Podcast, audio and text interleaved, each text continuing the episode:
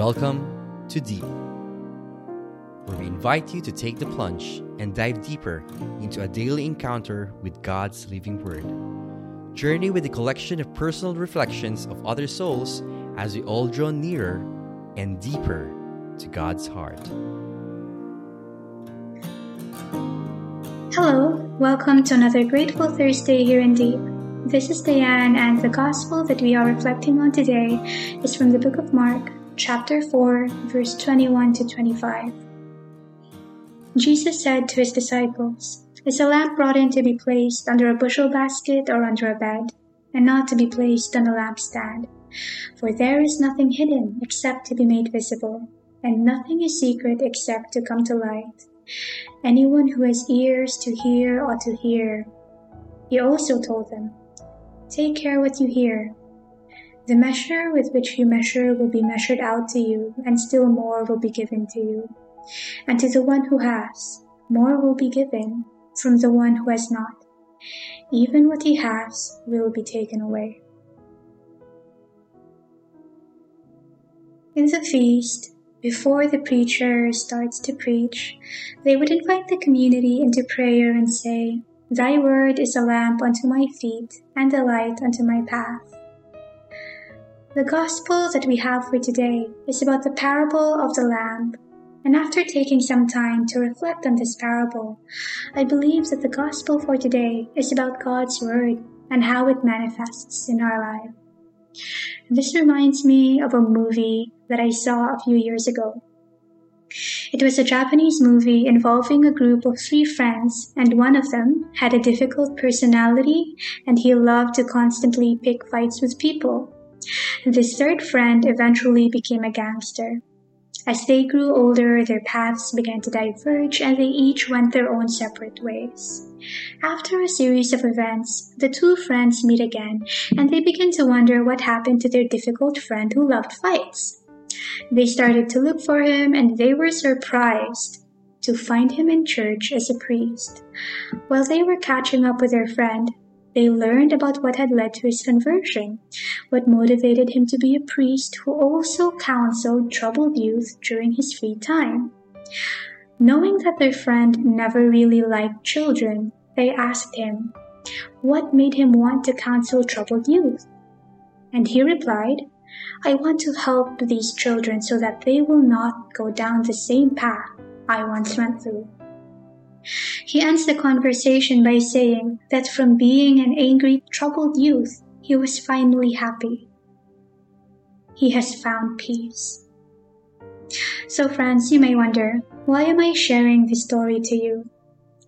In the parable, it speaks about a lamp, and this lamp stands for the Word of God. The Word of God works secretly within our hearts, and once we discover the transformation that is at work in our life because of God's grace, we cannot help but want to proclaim Christ, to let people know that He is the secret behind the transformation, that He is the secret behind the healing, the happiness, and the change of heart, so that those people will also experience God's grace by being motivated and growing closer to Him. The story that I shared is an example of how God's Word works within the heart of a person and how this will transform the way a person lives their life. In that movie, a troubled youth becomes a priest who is dedicated in counseling the youth of the community because he too wants them to experience the grace of having God in their life. That this was the secret to his happiness and the complete transformation of his life.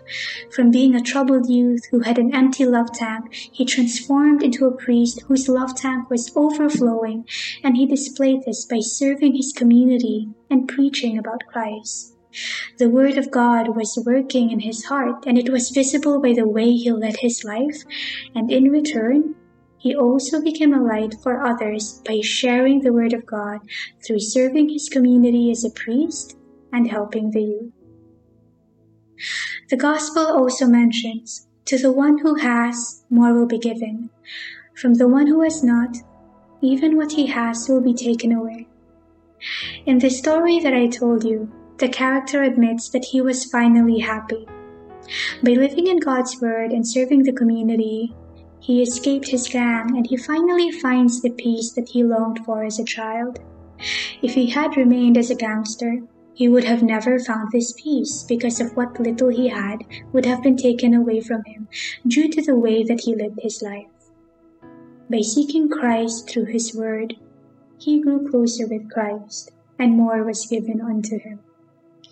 So, my friends, as we end this reflection, I would like us to think about the many ways that we can embrace God's words into our lives and how to let it be the lamp that lights our path. What can we do so that we can be a light unto others? How can we help others? In what ways can we spread God's word and be an instrument of God's love?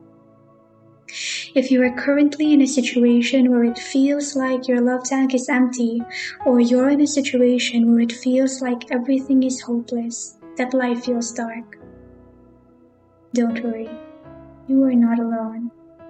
Even the saints encounter these dark moments. Mother Teresa endured periods of spiritual doubt, despair, and loneliness. If you are currently experiencing this, I want you to remember that God is always with you. And I would also want you to reflect and think in what ways can you overcome doubt and unbelief? What can you do to keep your faith strong? How can you fill your love tank again? As we reflect on this, let us enter into prayer and say, In the name of the Father, and of the Son, and of the Holy Spirit. Dear God, thank you. We praise you and we glorify you and we seek for forgiveness from our sins. You are the light of the world, and may the light of your presence guide us. Please grant us the gift of faith that we may never cease to trust in you and your promises. Please strengthen our zeal for your kingdom and increase our love for you, that we may never cease to serve and worship you. We also pray for our brothers and sisters who are struggling in faith and for those who have gone astray. May they feel your holy presence in their life. May they experience healing and may they find their way back to you. O glory be to the Father, and to the Son, and to the Holy Spirit, as it was in the beginning, now and ever shall be, world without end. Amen. In the name of the Father, and of the Son, and of the Holy Spirit, as it was in the beginning, is now, and ever shall be, world without end. Amen. Thank you for sharing another Grateful Thursday with us. This is Diane, and God bless.